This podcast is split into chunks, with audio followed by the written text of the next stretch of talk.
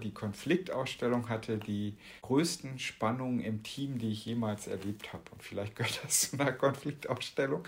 Es war wirklich äh, das Extrem, ohne dass wir eine Mediation eingeschaltet haben. Vielleicht wäre es diesmal sogar ähm, sinnvoll gewesen.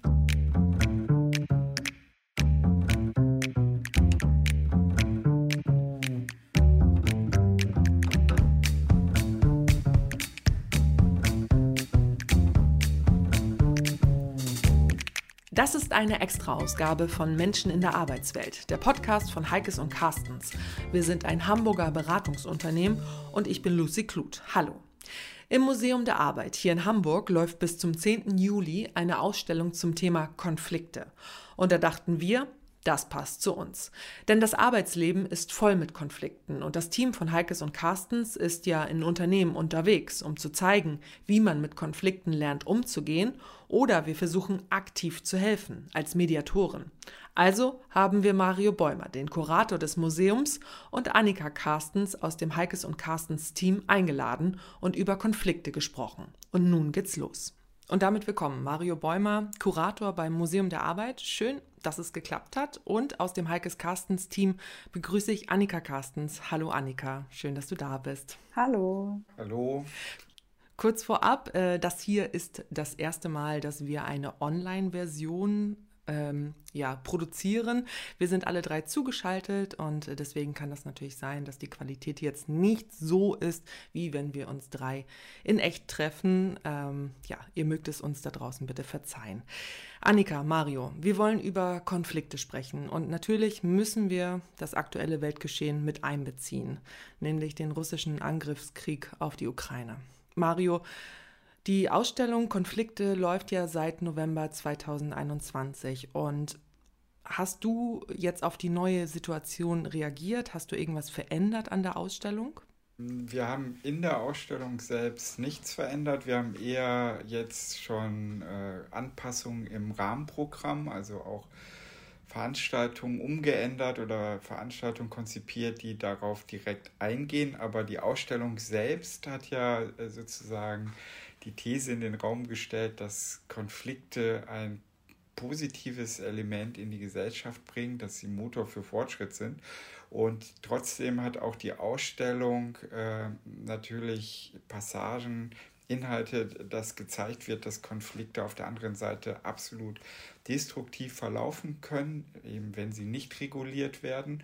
Und äh, das passt insofern auch zu der aktuellen Situation in der Ukraine, die im Übrigen äh, als Situation selbst höchst umstritten ist, ob äh, da von einem Konflikt oder wie du schon gesagt hast, nicht von einem kriegerischen Einmarsch allein gesprochen werden kann, weil äh, viele Konfliktforscher sehen eigentlich äh, Konflikte nur dann gegeben, wenn man sozusagen eine, eine Meinungs-, einen Interessensgegensatz auf gewisser Augenhöhe hat. Und das ist ja hier überhaupt nicht gegeben. Und der Konflikt wäre eher das, was schon seit Jahrzehnten schwelt und äh, was eben äh, oder seit jetzt inzwischen äh, 22 Jahren ist Putin an der Macht in Russland, was sozusagen ihn bewegt. Und das ist eben das Problematische, dass ein rationales Verhandeln schwierig ist, weil er ein absolut revisionistisches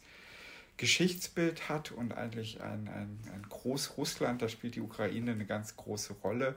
Und es wird dann schwierig, wenn äh, bei Putin dieses äh, Narrativ auftaucht, dass äh, eben die Ukraine beispielsweise vom Nationalsozialismus befreit werden muss. Und das ist wirklich im Geschichtsbild bei ihm verankert, dass 1941 beim Überfall äh, der Deutschen auf wiederum Russland 1941 Teile der ukrainischen Bevölkerung, die vorher unter Stalin so gelitten haben, ähm, die deutschen Besatzer begrüßt haben. Das haben sie natürlich nur kurz. Es kam auch dazu, dass Zahlen sind da ganz schwierig zu nennen, 100.000 Kollaborateure äh, aufgetreten sind. Das kann man aber muss man sich auch vorstellen, dass vorher in der Kornkammer des Reiches in der Ukraine äh, Hunderttausende verhungert sind durch Stalins Bauernpolitik. Und äh, das spielt für Putin heute noch eine Rolle. Und er vergisst, dass äh, acht Millionen Ukrainer im Zweiten Weltkrieg äh, gestorben sind, dass Millionen in der russischen Armee gekämpft haben, aber er hat dieses Geschichtsbild. Er, er hat auch das Geschichtsbild, dass Moskau die zentrale Stellung im Reich hat und Kiew dazugehört, was ausblendet, dass Kiew äh, als Stadt allein 200 Jahre älter ist als Moskau. Das alles spielt keine Rolle und zeigt einfach diese Parameter. Jetzt will ich äh, zur Ausstellung zurückkehren. Die Parameter, die wir in der Ausstellung anlegen, ähm, sind kaum auf, auf Putin anzuwenden. Also dass man sagt, wir sprechen von Konfliktaustragung und legen Parameter an, dass ein gleiches Ziel, friedliches gesellschaftliches Zusammenleben etc. vorhanden sein muss. Und das ist äh, bei Putin nicht der Fall. Ihr habt aber das Rahmenprogramm ein bisschen geändert aufgrund der aktuellen Situation, oder? Genau, wir, äh, das ist ein einfaches Beispiel. Wir haben ja die, die, das Konzept zur Ausstellung habe ich 2019 äh, geschrieben. Das ist ja noch ein anderes, 2019 fast hellseherisch, sich dem Thema Konflikte zu widmen, denn die Arbeit haben wir wirklich aufgenommen, im, nachdem das, die, die Zusage kam, das Projekt zu fördern, haben wir im Januar 2020 die Arbeit aufgenommen. Im März 2020 begann die äh, Corona-Pandemie. Und äh, jetzt sozusagen nach Eröffnung kommt, äh, wo einige zu Recht von Zeitenwende sprechen, dieses Ereignis. Und wir hatten jetzt auch im letzten Jahr schon eine äh, Veranstaltung geplant mit dem Titel Grenzkonflikte. Grenzkonflikte, die sich vor allen Dingen auf die Frage von Migration, Kommunikation, ähm, eigentlich globaler Arbeitswelt so ähm, drehen sollte und die äh, natürlich mh, hm, jetzt absolut missverständlich erscheint, wenn man allein die Headline für eine Veranstaltung benutzt, Grenzkonflikte, und dann erklären müsste. Das, äh, das war auch mit der Heinrich-Böll-Stiftung und mit dem Institut für Friedensforschung und Sicherheitspolitik in Hamburg zusammen, die dann eben sagten, ähm, dass man den Titel Grenzkonflikte äh, auf jeden Fall auf die aktuelle Situation beziehen muss.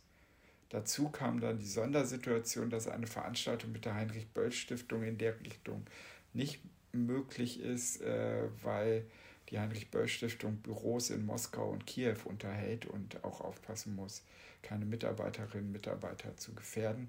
Aber wir haben eben auch ähm, freie Termine. Wir wollen sozusagen auch eine Position anbieten. Es spielt auch eine Rolle, dass wir Kontakt aufgenommen haben zu ukrainischen Museen und äh, da einen mhm. Austausch anstreben. Also ist einiges im Gang und es ist für einen Kurator einer Konfliktausstellung äh, insgesamt trotzdem natürlich ein äh, Dilemma, weil das ein Ereignis ist. Also man spricht und wir wollen heute auch über gesellschaftliche Dimension sprechen. Es ist ein Dilemma, dass es einfach eine absolut tragische äh, Situation ist und ein Dilemma, wo man in der Ausstellung das Ziel hat, über eine neue Konfliktfähigkeit in der Gesellschaft zu einem besseren Zusammenleben zu kommen, hebt sozusagen dieses Ziel komplett ab von dem, was international gegangen ist. Und ich kann nur ähm, auch ähm, hinweisen, dass zum Beispiel im äh, Begleitband zur Ausstellung, im Ausstellungsbuch, auch ein Beitrag über internationale Konflikte erschienen ist und erhebt eher bei der Problematik unlösbare Konflikte auf den Ost-West. Konflikt kurz ab, aber es hat eben im letzten Jahr war es überhaupt nicht absehbar, dass ging so rasant schnell und gleichzeitig, das habe ich schon angedeutet, ist das quasi ein jahrhundertealter Konflikt und durch die Beteiligung so vieler Akteure macht es, es, äh, das Ganze auch so kompliziert. Ja, meine Beobachtung ist, dass es so ausstrahlt, dass wir halt ähm, einen großen Konflikt oder das Maximum eigentlich sehen, einen Krieg und gleichzeitig ähm, werden alte Konflikte kommen wieder auf, also zum Beispiel das, die Frage der Migration und Flüchtlinge und Rassismus an Grenzen. Ähm, und Dann gibt es aber auch Konflikte, die eigentlich sich auch schon lange angekündigt haben in Deutschland, ähm, wenn es um die Energiewende geht und auch die Frage, wie kriegt man das sozial hin, wie schafft man es, Energiepreise so zu gestalten, dass ähm, ja genau, dass dass die Leute eben nicht alle auf der Straße stehen und ähm, äh, von Diktatur sprechen und sich äh, über die da oben äh, aufregen, sondern dass man das schafft, eben auch eine, ja, gerecht zu gestalten. Und das, finde ich, ist auch wichtig zu betrachten, einfach so, dass es einfach mehrere ja, Verästelungen sozusagen hat und auch Auswirkungen einfach ähm, mit sich zieht. Annika, wie beobachtest du denn eigentlich diesen Krieg? Also ich gucke mir ja immer Individuen an, äh, also einzelne Personen und ähm, nicht das politische und gesellschaftliche Ganze. Und was ich beobachte, ist, dass einfach da viele Gefühle hochkommen in den Menschen und viele innere Stimmen. Also ähm, Gefühle sind sowas wie Ängste, Ohnmacht, also diese Ängste auch ganz begründet natürlich und auch ähm, mein Gefühl ist da auch, dass das Ängste sind von noch vor Generationen, die einfach mitgegeben wurden von den Großeltern. Also so ein, diese Krieg ist ja manchmal dann so wie in der Genetik mit drin ne? und in dem äh, psychologischen Konstrukt einer Person wird weitergegeben an die nächste Generation. Wir sind jetzt die äh, Generation, die keinen Krieg miterlebt hat und auch nicht die direkten Folgen. Aber ähm, das steckt irgendwie noch in uns und ich habe das Gefühl, dass da diese Ängste wieder so wie aktiviert werden und auch eine große Ohnmacht. Ähm, und was ich auch beobachte, ist so ein, so ein Übermedienkonsum bei vielen Personen. Also das Gefühl von, wenn ich viel Medien konsumiere und mir viele Nachrichten angucke und auf dem aktuellen Stand bin, dann habe ich Kontrolle. Habe ich aber nicht. Also es ist ja nur ein Wunsch nach Kontrolle, ist diese noch mehr Infos, noch mehr Infos, noch mehr Infos. Ähm, und diese, was ich auch beobachte, ist diese innere Frage bei den Menschen, darf ich jetzt trotzdem mein Leben weiter genießen? Also auch wenn der Krieg herrscht, ähm, darf ich mein normales Leben weiterleben und genießen? Und was kann ich überhaupt tun? Also auch diese Frage, ne, wie groß ist mein Handlungsspielraum? Da auch wieder das Thema Kontrolle, ne, wie viel kann ich machen? Ähm, und das ist eine schreckliche Situation für Menschen, wenn sie keine Kontrolle haben. Und dann kommen Ängste auf. Immer wenn keine Kontrolle ist, kommen Ängste. Und das beobachte ich gerade viel.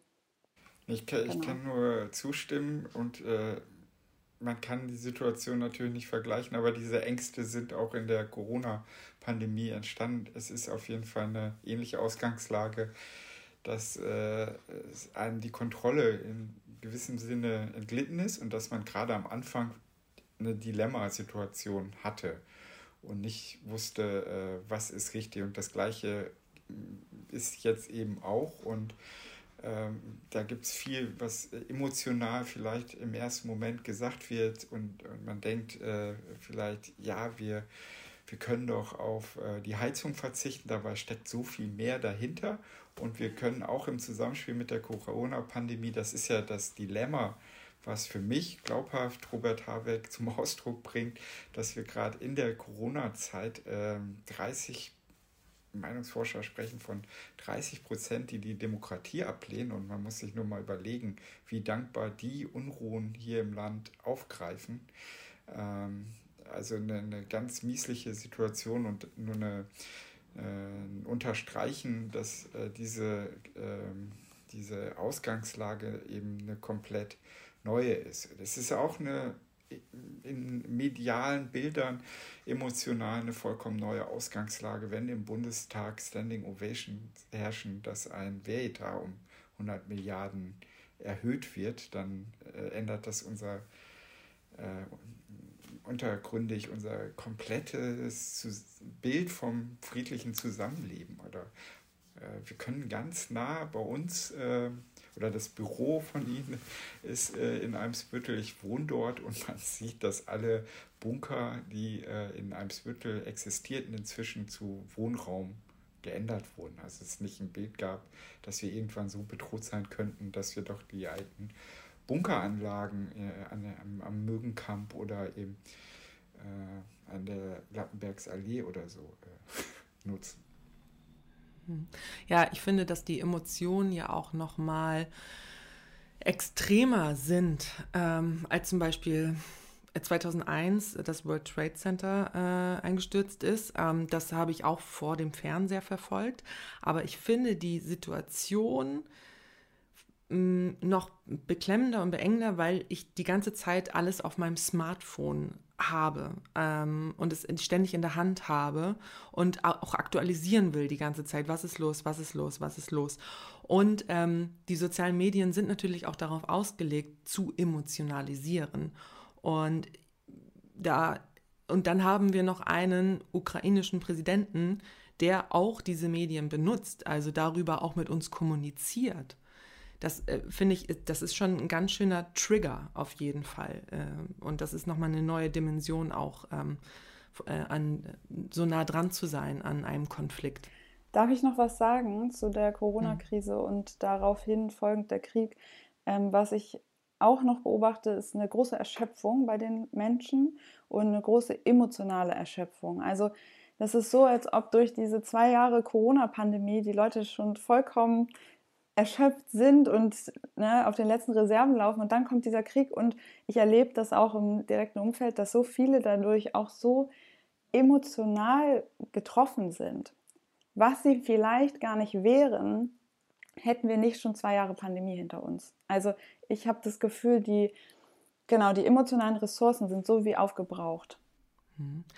So, jetzt haben wir doch ziemlich lange über ja, die Aktualität gesprochen. Wir wollen es aber auch ein bisschen davon lösen und uns ein bisschen mehr ja, der Ausstellung widmen. Ähm, aber das war schon mal, finde ich, ein schöner und äh, interessanter Einstieg. Also schön in Anführungszeichen. Ähm, ihr wisst, wie es gemeint ist. Ähm, Mario, Jetzt weiß ich ja, dass dir diese Frage immer wieder gestellt wird, nämlich wieso hast du dir das Thema Konflikte ausgesucht für eine Ausstellung? Ähm, das hast du mir jetzt vor der Aufnahme erzählt, dass das immer die Frage ist, die dir gestellt wird. Ähm, jetzt habe ich in der ganzen Zeit, die wir schon reden, darüber nachgedacht. Warum stelle ich wohl diese Frage? Ich glaube, ich stelle diese Frage, weil ich persönlich und ich glaube, dass viele Konflikte erstmal als etwas Negatives sehen. Also ich persönlich auf jeden Fall. Ich bin damit groß geworden. Hm, Konflikte lieber vermeiden. Ähm, deswegen würde ich mal eine andere Frage als erstes stellen, nämlich, und die geht an euch beide, was verpasst man denn, wenn man konfliktscheu ist? Also, was mir sofort einfällt, ist die Perspektive des anderen und eine Weiterentwicklung. Also, ähm, wenn ich, ja, Konflikte machen es einfach möglich, mich weiterzuentwickeln, den anderen, die Gesellschaft, wie auch immer. Ähm, das ist das, was mir sofort einfällt. Ja, ich äh, könnte das ergänzen, dass es äh, bei äh, der Ausstellung ja auch Konflikttypen gibt, dass wir das Angebot an Besucherinnen machen, selbstreflexiv zu gucken, was bin ich für ein Konflikttyp. Und da gibt es natürlich auch den Konflikttyp, wir kennen das sogar aus unserem Umfeld, des, äh, der Vermeiderin oder, des Vermeiders des äh, konfliktscheuen Typus und da ist natürlich äh, eine Schwäche, dass es eine Gesellschaft ohne Konflikte nicht gibt. Also ich verpasse es, Konflikte eigentlich zu lösen, indem ich konfliktscheu bin. Und man hat in der Soziologie ganz häufig die Sprache davon, dass es äh, ein, unter, ein Unterdrücken von Konflikten sorgt für eine größere Konfliktintensität. Also das berühmte Platzen irgendwann. Platzen, das Verschieben, das, äh, das Aufschieben und äh, auch äh, indem ich ganz häufig bleiben eigene Interessen auf der Strecke. Also ich bin konfliktscheu und viel, kehre vieles unter den Teppich, aber damit kommt es nicht zur Lösung des real existierenden Konflikts. Ich verpasse sehr häufig eine Lösung des Konflikts. Ich äh, setze mich der Gefahr aus, dass meine eigenen Interessen auf der äh, Strecke bleiben und ich komme nicht zu konstruktiven Lösungen, denn äh, Menschen sind so unterschiedlich und das ist eigentlich eine Stärke. Und gleichzeitig in der Ausstellung, das wir noch als letzten Satz hinzufügen, ist es für uns oder für mich als Kurator eine These, dass äh, Harmonie, die ausgedrückt wird, eine gewisse Form von Starre bedeutet. Harmonie ist äh, natürlich in der, in der Liebe oder so was, was, äh, was Schönes. Auch mit meinen beiden Kindern habe ich natürlich gerne einen harmonischen Tag.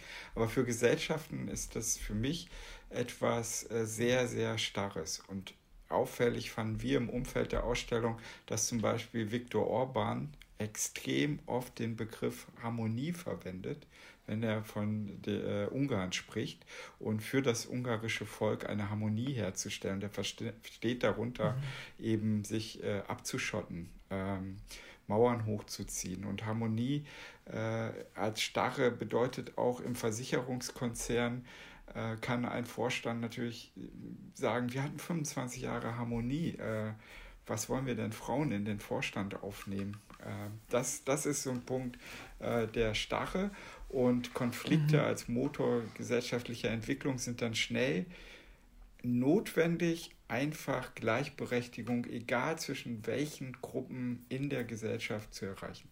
Aber würdet ihr sagen, auch nach der Erfahrung, nach der Ausstellung oder mit der Ausstellung, dass ähm, Konflikte generell aber noch einen schlechten Ruf haben?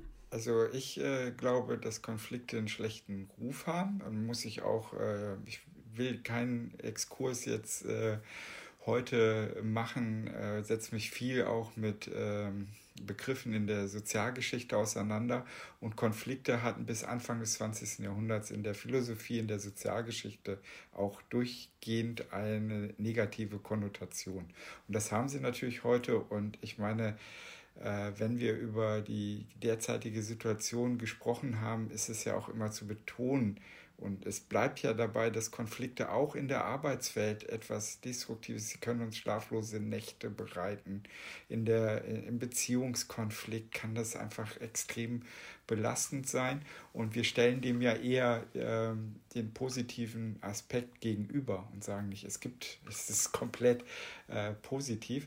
Aber wir beobachten das in der Ausstellung ganz klar, dass es, wenn man äh, eingangs auch mit äh, Besuchergruppen in der Ausstellung steht, dass es tatsächlich noch eher negativ gesehen wird mhm. und dass die Ausstellung durchaus bei einigen äh, schon was bewirkt. Das bringen sie zum Ausdruck, indem sie am Ausgang abstimmen, ob sie glauben, dass sie zukünftig sich eher Konflikten stellen oder eher Konflikten aus dem Weg gehen. Mhm. Mario, wir drei kennen die Ausstellung ja schon. Annika und ich waren ja auch dort. Unsere ZuhörerInnen aber nicht, würde ich mal sagen. Deshalb kannst du noch mal grob skizzieren, wie ihr die angelegt habt. Also ich kann auf jeden Fall skizzieren, äh, dass äh, bei der Überlegung, eine Konfliktausstellung zu machen, man sofort umgehend in einen inneren Konflikt gerät, wie man das Thema in einer Ausstellung präsentiert. Und ich glaube, es gibt wenige Themen, die auf so unterschiedliche Weise darzustellen wären. Also allein, weil der Begriff ja doch auch extrem vielfältig ist und auch auf einzelne Gebiete angelegt werden können. Für mich als Kurator stand früh, äh, um auch sich hier nicht in Details zu verlieren, stand fest, ich würde die Ausstellung gerne in zwei Teile teilen. Einen theoretischen Teil, um darüber zu sprechen, was ist eigentlich ein Konflikt, wann ist er positiv, negativ, wann kann er eskalieren, wie sehen Konfliktlösungen aus, welche institutionellen Rahmenbedingungen müssen gegeben sein, um Konflikte zu lösen, gibt es unlösbare Konflikte. Und im zweiten Teil ähm, sollte es um Beispiele gehen. Und da war mein kuratorischer Ansatz anfangs so, ich würde gern einen globalen Blick darauf richten. Dann wurde aber klar, dass man das nicht leisten kann. Und so äh, ist das immer äh, eingeschränkt worden. Und ich habe vier Beispielbereiche ausgewählt. Innerer Konflikt, privater Konflikt, Arbeitskonflikt und Gesellschaftskonflikt. Und für diese vier Bereiche würde man jetzt sagen, gibt es ja auch wieder tausend Beispiele. Und da haben wir einfach äh, äh, Sachen ausgewählt bei dem inneren Konflikt, die äh, Entscheidungsebenen angelegt von den anderen Feldern. Äh, wie würde man für ein Beispiel äh, privater Konflikt, Arbeitskonflikt, Gesellschaftskonflikt entscheiden. Und bei Arbeitskonflikten haben wir eben auch das Thema Hierarchie, Arbeitskampf, äh, Arbeitsgerichtsurteile und bei Gesellschaftskonflikte, von denen wir ja tausend Beispiele haben, geht es hauptsächlich um Erinnerungskultur, Gentrifizierung und den großen offenen Konflikt, der eben auch da, kann man sagen, wird das jetzt überlagert von Corona und von, von der aktuellen Situation der Ukraine, der große offene Konflikt, die Klimakrise. Also dass die Welt noch auch von ähm, etwas weiterem bedroht ist, nämlich dem Klimawandel. Gleich am Anfang der Ausstellung geht es um innere Konflikte. Und Annika, ich kann mich daran erinnern, da bist du auch sofort drauf angesprungen und hast mir auch was zu deinen KlientInnen äh, erzählt, dass du das eigentlich am häufigsten beobachtest. Ja. Vielleicht kannst du einmal erklären, wie so deine Arbeit abläuft. Ja, also ich beobachte bei meinen Klientinnen hauptsächlich innere Konflikte. Innere Konflikte bedeutet, innere verschiedene Stimmen zu haben.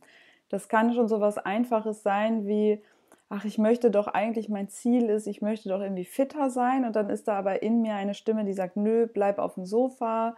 Oder eine Stimme sagt, du siehst unmöglich aus, mach mal was für dich. Oder eine Stimme sagt, ist vielleicht die alte Mutterstimme, ähm, nie kriegst du was hin oder so, ne? Oder dann ist der Anarcho in mir, der sagt, das brauche ich alles nicht und ähm, was auch immer. Da sind also ganz viele verschiedene innere Stimmen und ich glaube, das kennen wir alle, wenn wir vor einer Entscheidung stehen, dann, dass diese Stimmen alle laut werden. Und da ist wichtig, denen auch mal Platz zu geben, also die überhaupt anzuerkennen, dass die da sind und dass die auch alle einen Sinn haben und auch zu gucken, wo kommen die her und was möchte ich auch, welche Stimme soll vielleicht mal ein bisschen lauter werden. Ja, vielleicht mein innerer Motivator sollte mal ein bisschen lauter werden. Wie kann ich die füttern? Ähm, und wie kann ich trotzdem anerkennen, dass die anderen Stimmen da sind? Das ist eine Methode, die ich oft im Coaching verwende, also so die inneren Stimmen den Platz zu geben und mit denen dann zu arbeiten. Ähm, das ist auch ein Ansatz von Schulz von Thun, ähm, Arbeit mit dem inneren Team. Das ist was, was total gut funktioniert. Also ehrlich gesagt geht da meistens das Coaching schnell vorbei. Also da brauchen die nicht super viele Sitzungen, sondern dann ist, lernen sie sehr schnell auf sich zu hören, die meisten. Ähm, das ist jetzt so im Einzelcoaching dass in, in größeren Gruppen arbeite ich meistens zu den Themen Sensibilisierung für eigene Kommunikation, Sensibilisierung für Konflikte ähm, und Skills entwickeln. Also bei mir geht es vor allen Dingen darum, Konfliktskills zu entwickeln. Also erstmal zu lernen, was sind Konflikte überhaupt, wie ist mein Verhalten normalerweise in Konflikten, ähm, wie geht es vielleicht auch besser, äh, Situation auszuprobieren. Und genau, und vielleicht kann ich dann auch schon, auch bei diesem Ansatz dann, wo ich dann Dinge ausprobiere, schon merken, ah, dann mein Konflikt zu Hause mit meinem Ehemann oder meiner Ehefrau könnte ich ja vielleicht mal anders angehen. Also auch ein, eine andere Perspektive darauf zu bekommen, das ist mir immer wichtig. Mario, habt ihr für die Ausstellung eigentlich auch jemanden ja aus diesem Bereich, äh, den Annika ja auch hier bei Heikes Carstens abdeckt, aus dem, ja, nicht Konfliktmanagement ist es nicht ganz, ne, Annika? Ähm, Konfliktberatung, also, würde ich sagen, ne? Ja, Konfliktmanagement, also meine Seminare heißen meistens auch so Konfliktmanagement 1, hm, Konfliktmanagement okay. 2 und so weiter und auch Konfliktcoaching. Ähm, aber ich bin keine Krisenmanagerin oder ich bin keine Mediatorin. Also ich vermittle nicht zwischen zwei Parteien. Das macht Arne zum Beispiel eher. Äh, der ist so als Mediator unterwegs. Der macht Mediation, Krisen, Intervention, solche Dinge macht der. Also so richtig direkt in der Situation, wenn zwei Parteien sich total streiten. Ähm, ich mache eher die Vorarbeit sozusagen, also die Sensibilisierung und die, ähm, die Entwicklung der Skills, die ich brauche, um besser zu kommunizieren, um besser mich in den anderen hineinversetzen zu können, um besser mit Konflikten umgehen zu können. Das mache ich. Mario, deswegen nochmal die Frage, habt ihr euch äh, jemanden zur Seite geholt aus diesem Bereich? Also tatsächlich äh, ist es äh, ein Ansatz. Eben habe ich die Ausstellung skizziert und man hat gesehen, äh, wie wichtig mir der Gegenwartsbezug ist und weniger jetzt klassische museale Objekte zu sammeln. Und bei diesem Gegenwartsbezug auch in der Vergangenheit bei Ausstellungsprojekten ist es mir ganz wichtig, im Vorfeld schon mit verschiedenen Leuten zu sprechen. Und so hatten wir als Unterstützung auch schon den genannten Namen Friedrich Schulz von Thun und Bernhard Bergsen, die äh, zum Teil im Ruhestand so sich auch dem Projekt gewidmet haben. Friedrich Glasel hat äh, zum Ursprung seines Eskalationsstufenmodells äh, für unser Begleitband geschrieben. Und äh, Friedrich, äh, ich, am 14.08.2020 hat ein Kickoff-Workshop äh, stattgefunden, um meine Arbeitsweise zu, äh, zu verstehen. Da habe ich 15 Personen eingeladen, die sind alle gekommen. Gab, äh, außer die Leiterin der Landeszentrale für politische Bildung war an dem Tag krank. Der Rest äh, war einfach da und es waren äh, Mediatoren aus, aus Leipzig, ähm, Sascha Weigel. Es gibt äh, einen Forschungsverbund an der Universität Leipzig, ähm, der heißt Konfliktraum Hamburg und ist von dem Senat der Stadt Hamburg beauftragt und dort interdisziplinär, also in der Psychologie, Medizin und ähm, Soziologie untersucht man äh, die, das Konfliktverhalten der Hamburger. Auch die äh, zwei Personen aus diesem Projekt haben eng mit uns zusammengearbeitet. Äh, Alexander Redlich, äh, Heinz Messmer, Tilman Metzger im Bereich Arbeitskonflikte. Und da hat man zusammengesessen und ohne dem wird es für mich nicht gehen. Und äh, da hat man wirklich aus ganz vielen Bereichen. Und wenn ich vorher eine Ausstellung gemacht habe zur Zukunft der Arbeit über künstliche Intelligenz, nur um das zu unterstreichen, auch dort war im Auftakt es mir ganz wichtig, nicht nur mit Informatikern, sondern auch mit Neurologen, Philosophen, Arbeitswissenschaftlern zu sprechen. Und ich freue mich wirklich immer sehr, dass äh, diese Personen äh, von den Projekten angesprochen sind und da intensiv mitarbeiten. Auch der Direktor des Instituts für Sozialforschung und eine ganz tragende Rolle hatte auch ähm, äh, Ursula Schröder, die Direktorin vom Institut für Friedensforschung und Sicherheitspolitik in Hamburg. Aber auch mein Freundeskreis äh, mit George Kamerun oder äh, Ted Geier, äh, Musiker bei den Goldenen Zitronen oder so, haben mhm. sehr viel zu ähm, Konfliktsicht äh, beigetragen. Ja. Annika, du hast ja nicht nur einzelne Klientinnen, sondern eben halt auch Gruppen. Hast du da andere Methoden dann, äh, mit denen du arbeitest? Also ich habe auf jeden Fall ein wichtiger Bestandteil ist immer Selbstreflexion, also auch in den Gruppen arbeiten ich schicke die auch sehr gerne am Anfang eines Seminars in eine Selbstreflexion, wo sie einmal am Anfang auch schon mal gucken, was bedeutet ein Konflikt für mich, wie ist mein Verhalten da und dann am Ende der Seminarreihe auch, also um zu gucken, was hat sich verändert jetzt für mich und was möchte ich anders angehen. Ähm, was schon anders ist in Gruppen ist natürlich, ich kann Situationen nachstellen. Häufig bringen Gruppenmitglieder oder TeilnehmerInnen bringen Fälle mit, Ne, zum Beispiel, ich habe andauernd Streit mit meinem Vater, ich komme da nicht weiter, ich würde das gerne mal ausprobieren hier in der Gruppe. Und da haben wir mehr Möglichkeiten, ähm, Rollen zu verteilen dann ne, in der Gruppe. Und das ist sehr fruchtbar. Also ich weiß, Rollenspiel ist häufig sowas, wo Leute erstmal sagen, Rollenspiel jetzt ja, peinlich. Könnte auch peinlich so. werden. Ja, ja, genau, es ist unangenehm und peinlich, aber es ist das, was meistens äh, am lehrreichsten ist und die Leute da am meisten mitnehmen und auch sich neu auszuprobieren. Ähm, genau. Äh, was ich auch noch mache, ist ähm, zum Beispiel auch beim Thema Konflikte und Konfliktlösung ähm, auch aufzuzeigen, was es alles für Möglichkeiten gibt, einen Konflikt zu lösen. Es gibt ja verschiedene Strategien, an Konflikte ranzugehen. Das war in der Ausstellung, meine ich, auch. Äh, ich, also auch bei diesen inneren Konflikten, da war so ein Teil mit, ja, ich lasse es lieber oder ja, ich gehe darauf ein. Ähm, äh, genau, und es gibt da eben verschiedene Strategien, sowas wie ich kann mich zurückziehen in einem Konflikt, ich kann dominant sein und darauf lospreschen, ne? ich kann mich sehr doll am anderen orientieren.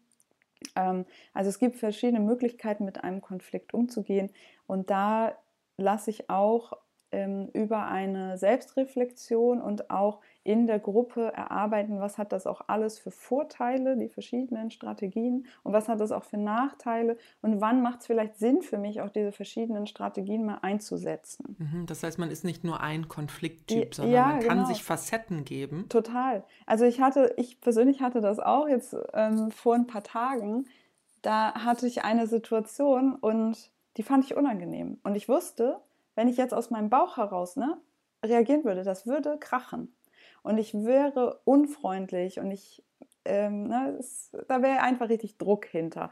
Und ich habe mich entschieden, erstmal nicht zu antworten und zu sagen, eine kleine Notlüge, äh, ich habe gerade keine Zeit, ich melde mich morgen. weil ich wusste, das wird sonst unangenehm. Und das war eine Rückzugsstrategie. Und diese Rückzugsstrategie hat mir geholfen, die Person nicht irgendwie unmöglich emotional zu, ne, zu beballern da. Und dann habe ich am nächsten Tag konnte ich gefasster sein und äh, ihr auch ganz klar sagen, ne, das hat mich gestört oder das wünsche ich mir fürs nächste Mal anders. Ähm, ne, wie hast du das gesehen, die Situation? Und dadurch konnten wir schneller zu einer Lösung kommen, als wenn ich ähm, explodiert wäre. Das war ein klassischer Rückzug. Und danach bin ich dann auf die Person zugegangen. Und was gibt es noch? Ähm, es gibt dominantes Verhalten. Das wäre, wenn ich in der Situation direkt drauf los, äh, ohne Rücksicht auf Verluste. Also ich denke nur an mich. Ich sage, das und das finde ich überhaupt nicht gut. Du bist voll Idiot. Also so, pam, voll rauf. Das kann ich auch machen. Ähm, bloß da ist eben die Gefahr, dass das wehtun kann dem anderen, ähm, dass ich vielleicht danach auch abgelehnt werde oder ne, ähm, weggedrückt werde. Das kann auch sein in der Situation. Ich hätte mich natürlich auch total anpassen können an den anderen. Also ich hätte sagen können, ja, du hast recht, du hast recht, ich mache alles, was du willst.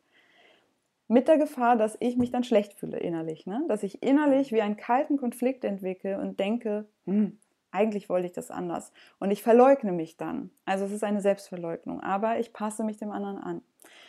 Diese Verhaltensweisen haben wir auch häufig zu, in bestimmten Altersstufen mehr ähm, kleine Kinder zum Beispiel passen sich eher mal den Eltern an. Dann gibt es ab und zu welche, die haben eher bockiges, dominantes Verhalten, das gibt es auch, ne? die dann total gegen sind.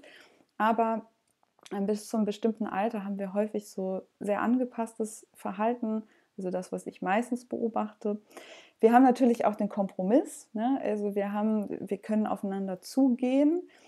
Da verliere ich immer einen kleinen Teil von dem, was ich will, und der andere verliert vielleicht auch etwas von seinem äh, Anteil, wie er sich das wünscht. Ich finde, ich bin in einen Kompromiss gegangen dann am nächsten Tag. Also ich habe, ähm, ne, ich habe mich erstmal zurückgezogen. Am nächsten Tag bin ich auf die Person zugegangen und wir haben beide ausgesprochen, was wir uns wünschen und haben einen Weg zusammen gefunden.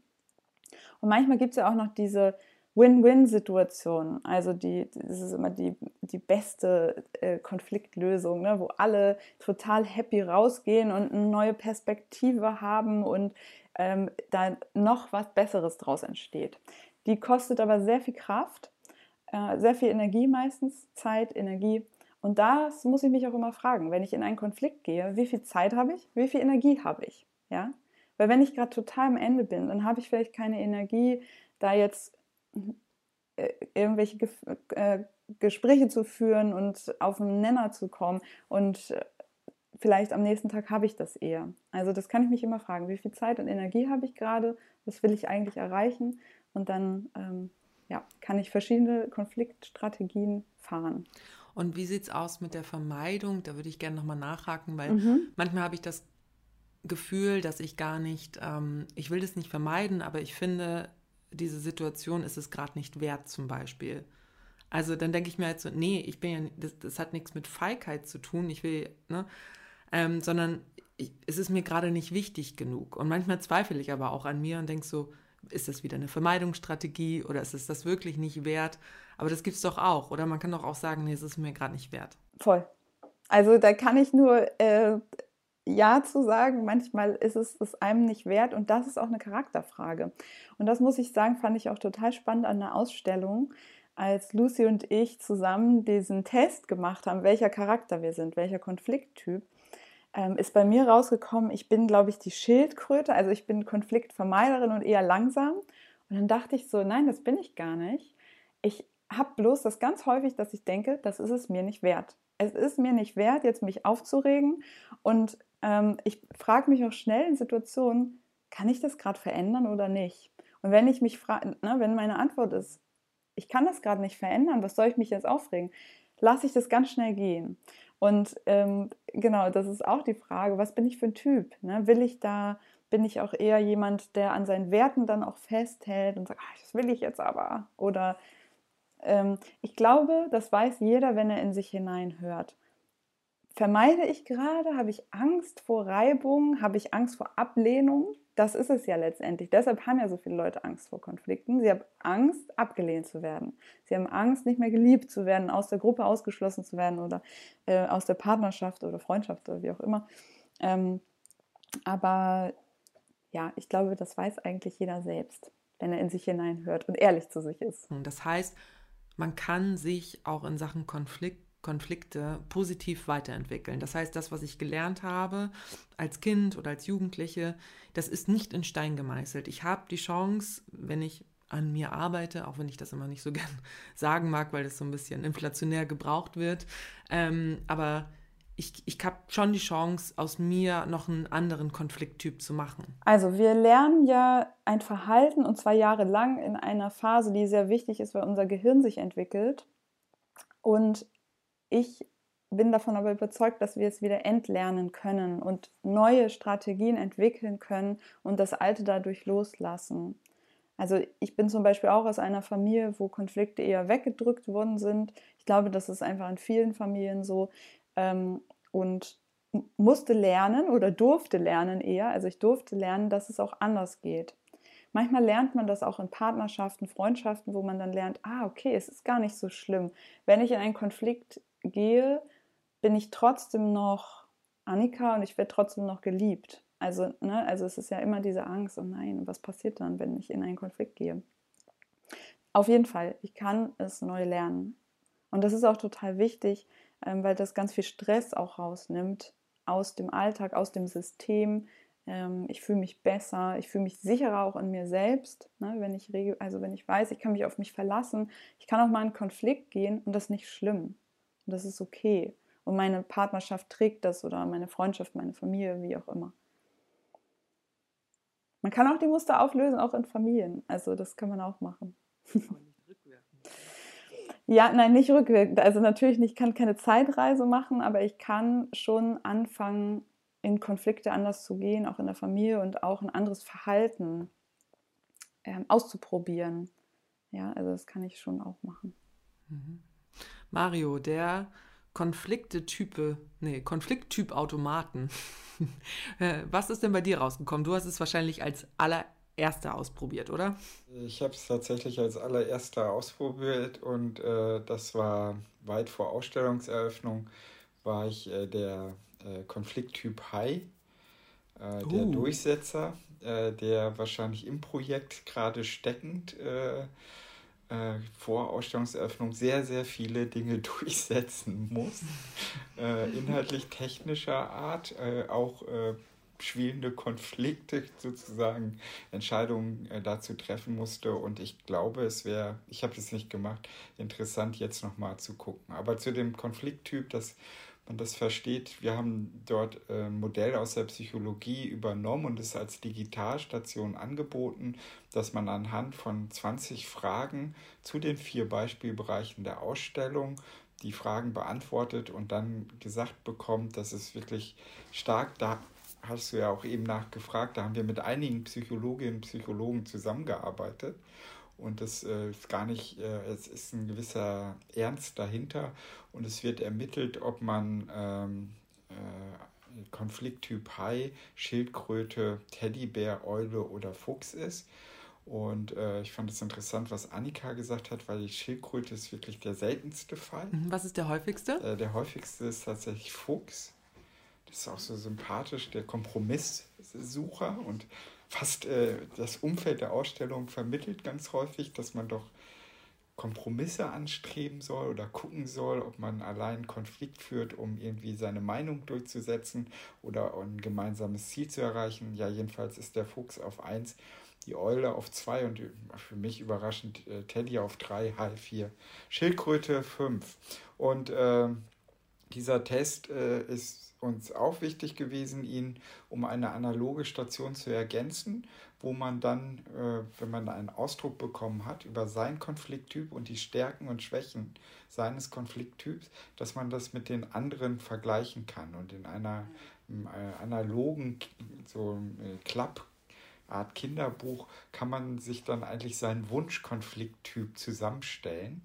Und äh, darauf seid ihr ja schon ein, ganz richtig eingegangen, man verhält sich in Situationen ganz unterschiedlich. So einmal ähm, die, ganz unterschiedliche Lebenssituationen, aber selbst als Verkehrsteilnehmer bin ich wahrscheinlich unterschiedlicher Konflikttyp. Ob äh, Annika mit dem Auto fährt oder skatet oder so, versetzt sie in die Rolle, ein und, äh, anderer Konflikttyp zu sein.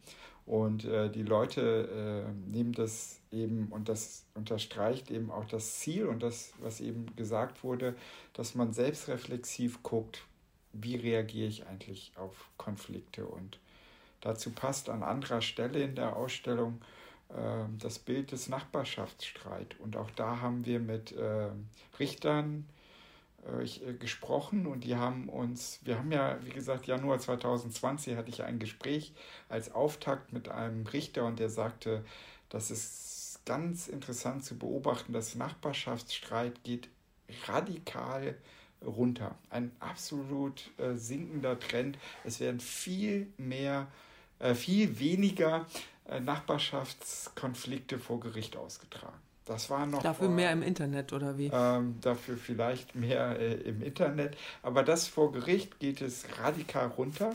Und dann haben wir Mitte zwei, äh, 2021 äh, nochmal gesprochen. Und dann sagte man ja, in der Corona-Pandemie äh, ist das jetzt auf, äh, so rasant hochgegangen.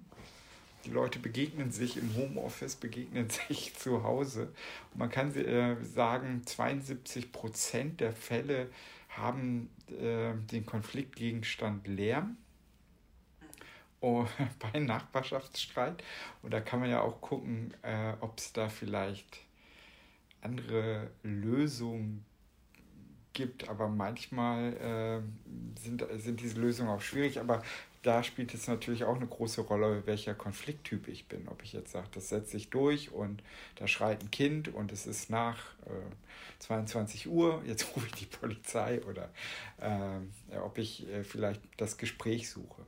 Und dieses Gespräch suchen, was Annika angedeutet hat, das kann man auch auf das, ähm, die Projektverwirklichung ansetzen, dass man permanent vor der Herausforderung steht, in welcher Weise man innerhalb eines Projektes Gespräche führt. Macht man das interpersonell?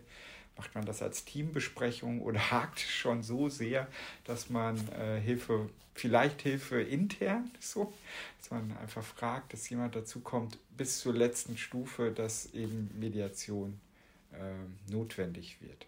Gab es äh, auch schon Projekte. Wollte ich gerade fragen, hast du schon mal einen Mediator oder eine Mediatorin holen müssen? Noch nicht, aber ich habe äh, auch im Vorfeld äh, jetzt äh, unseres Gesprächs schon zugegeben und dabei gesagt, ich brauche das jetzt nicht vertiefen, aber die Konfliktausstellung hatte die größten Spannungen im Team, die ich jemals erlebt habe. Und vielleicht gehört das zu einer Konfliktausstellung und äh, dazu, dass man viele Leute äh, im Umfeld hat, die sich mit diesen Konflikten auseinandersetzen, dass man sich mit denen austauscht. Im Team hat es schon sehr gehakt und ich habe gesagt, ich hatte viel ähm, äh, auch in der Praxis anzuwenden, was ich theoretisch dann äh, gelernt habe.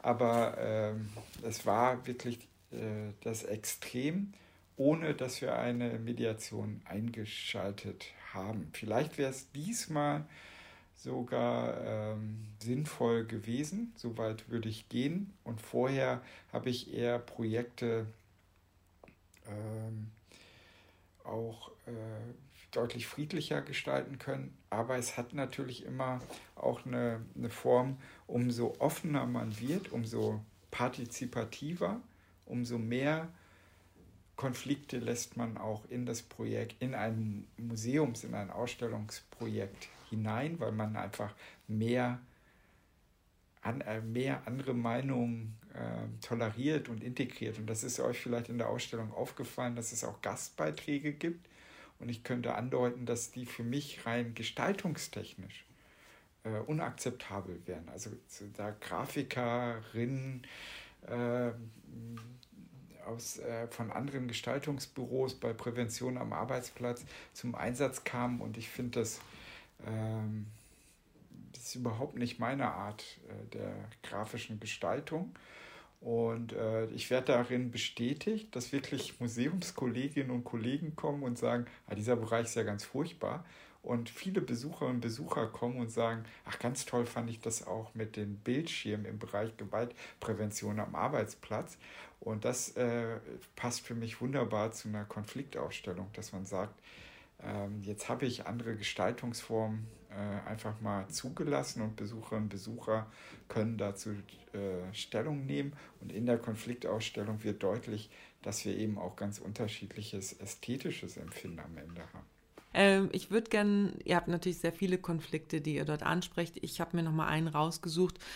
Das ist ein Hamburger Konflikt, beziehungsweise, nein, es ist ein Konflikt um Wohnraum, der ist ja nicht nur in Hamburg, aber ihr habt euch ein Hamburger Beispiel rausgesucht. Es geht um die Bernstoffstraße 117 in Hamburg und die ist ja auch bekannt als Initiative Viva la Berni. Dahinter stecken HandwerkerInnen und KünstlerInnen, die dort ihre Studios und Werkstätten haben und ja, sich jetzt, glaube ich, schon seit fast fünf Jahren gegen die Übernahme durch Investoren wehren. Und ähm, die Mieter wollen den Hof behalten.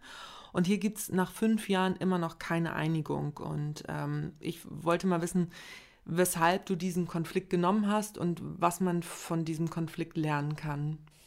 Also genommen habe ich diesen Konflikt, weil wir vorher oder wir haben in der im Kabinett Gentrifizierung unterschiedliche Beispiele ausgewählt. Die Hafenstraße, Park Fiction, Esso Hochhäuser und Viva la Berni. Und jetzt könnte man fragen, jetzt gibt es ganz profane Gründe, warum zum Beispiel das Gängeviertel nicht dabei ist. Das ist mhm. so subjektiv, denn das Gängeviertel hatte ich bei einer Ausstellung eine Wohnung für uns 2010 kein Mensch erinnert sich mehr, ähm, ganz breit dargestellt. Und ich habe gesagt, äh, mit Gängeviertel, Modell und Umwandlung Genossenschaft und dem ganzen Konflikt damals abgebildet, wo ich gesagt habe, nee, nicht nochmal aus meiner persönlichen Sicht. Deswegen ist das Gängeviertel nicht dabei. Und Viva la Berni in, ist in dieser Reihung so, dass ich äh, die Teil der Leute dort kenne oder ein, ein Freund von mir hat da sein Grafikstudio der mhm. hat auch diesen Part mit mir erstellt. Das ist Henning Westkamp oder als DJ Hein Boogie. Und ähm, der äh, eben auch angefangen hat davon zu erzählen, dass sie eine ganz andere Konfliktstrategie haben als beispielsweise Hafenstraße oder ähm, Proteste um die SO-Häuser, denn sie haben äh, das Konfliktaustragungsmittel Party gewählt. Also sie wollen einfach marketingtechnisch da auftreten und viele Leute darauf hinweisen, aber sie, wir sind weit davon entfernt, ähm, gewaltsame Proteste. Also ihr Protest ist Konzert und das hat sich natürlich in die Reihe sehr gut eingefügt, dass man sagt, äh, wir haben die Protestform Party. Die haben, äh, Viva la Berni hat einfach ungemein viele populäre Unterstützer, viele wissen das. Fettes Brot hat dort sein Studio, Rocco Schamoni seine Töpferwerkstatt und ähm, daneben Daniel Richter, Fatih Akin äh, äh, und äh, ja, fast die komplette äh, Kulturszene Hamburgs steht da als Unterstützer und Semi Deluxe und Jan Delay spielen dann Solidaritätskonzerte und es ist so, dass diese Initiative sieben Millionen Euro gesammelt hat. Also aus äh, diesem Unterstützerkreis auch und äh, dem Investor 7 Millionen angeboten hat. Das wäre entspräche einem Reingewinn von 3,4 Millionen äh, in einem Jahr. Und äh, das reicht dem Investor nicht, aber man sucht da weiter das Gespräch. Also man verfolgt die Strategie, wir wollen immer das Gespräch suchen mit diesem Gegenüber, der äh, für uns eine vollkommen an, aus einer vollkommen anderen Welt kommt und ähm, Henning Westkamp äh, hatte auch gesagt, dass sie bei ihren Feiern, und ich kenne den, ihr vielleicht auch, wenn ihr, wenn ihr da warst, vielleicht äh, auch mal da, dann kommt oft so ein Hai äh, zum Einsatz, der äh, als Kopf das Foto des Investors trägt und Besucherinnen und Besucher von Viva la Berni können diesen Hai filetieren. Und da hatte man gesagt, das wäre doch schön für die Ausstellung. Und ich habe gesagt, äh, äh, auf gar keinen Fall. Also das Bild passt gar nicht, jetzt äh, im, im Zwischengang Investoren zu filetieren, sondern Mir ging es um die Protestform und darauf zu gucken, dass man äh, ähm, eben in einer, in einer Stadt wohnt und sich für, die, für den Wohnraum irgendwo einsetzt. Auch bei Mobilität, wo ich das gesagt habe, ist das für mich die Frage, in was für einer Stadt wollen wir eigentlich leben? Ich habe ja immer gedacht, wir könnten Autos in Hamburg verhindern, aber Hamburg hat inzwischen Oh, das, das wird jetzt ein Exkurs, den, wo ich aufpassen muss, es ganz kurz zu halten, aber ich will es einmal als äh, wirklich herausstellen. Inzwischen hat Hamburg den Platz 1 eingenommen bei dem sogenannten Model Split Wege zwischen 1 und 5 Kilometer, die mit dem Auto zurückgelegt werden. Wege zwischen 1 und 5 Kilometer, die mit dem Auto zurückgelegt werden, liegt Hamburg im letzten Jahr, äh, im vorletzten Jahr bei über 50 Prozent und hat damit Städte wie äh, Rom, Paris, London äh, übertroffen. Und äh, da geht es äh, mir oft darum, den Blick zu schärfen, selbstreflexiv zu gucken, was passiert eigentlich in meiner, was passiert in meiner Stadt? Äh, wird es eine Stadt für Touristenattraktion oder äh, wie setze ich mich dafür ein? Und deswegen haben wir auch diese sieben Felder der Konfliktaustragung, ne, von Mediation bis Bürgerbegehren und Bürgerbeteiligung ähm, auch äh, dargestellt. Mhm. Das mit dem Hai war dir dann einer zu viel sozusagen, ähm, weil es nicht konstruktiv war? Ja, also für mich wäre das äh, nicht mehr konstruktiv. Ich könnte das vielleicht einordnen, wenn ich ganz viele solche Dinge hätte oder sagen würde, ich stelle jetzt von allen Initiativen Sachen vor. Park Fiction wo ich selbst äh, im Komitee bin und wo wir gerade extremste Konflikte haben.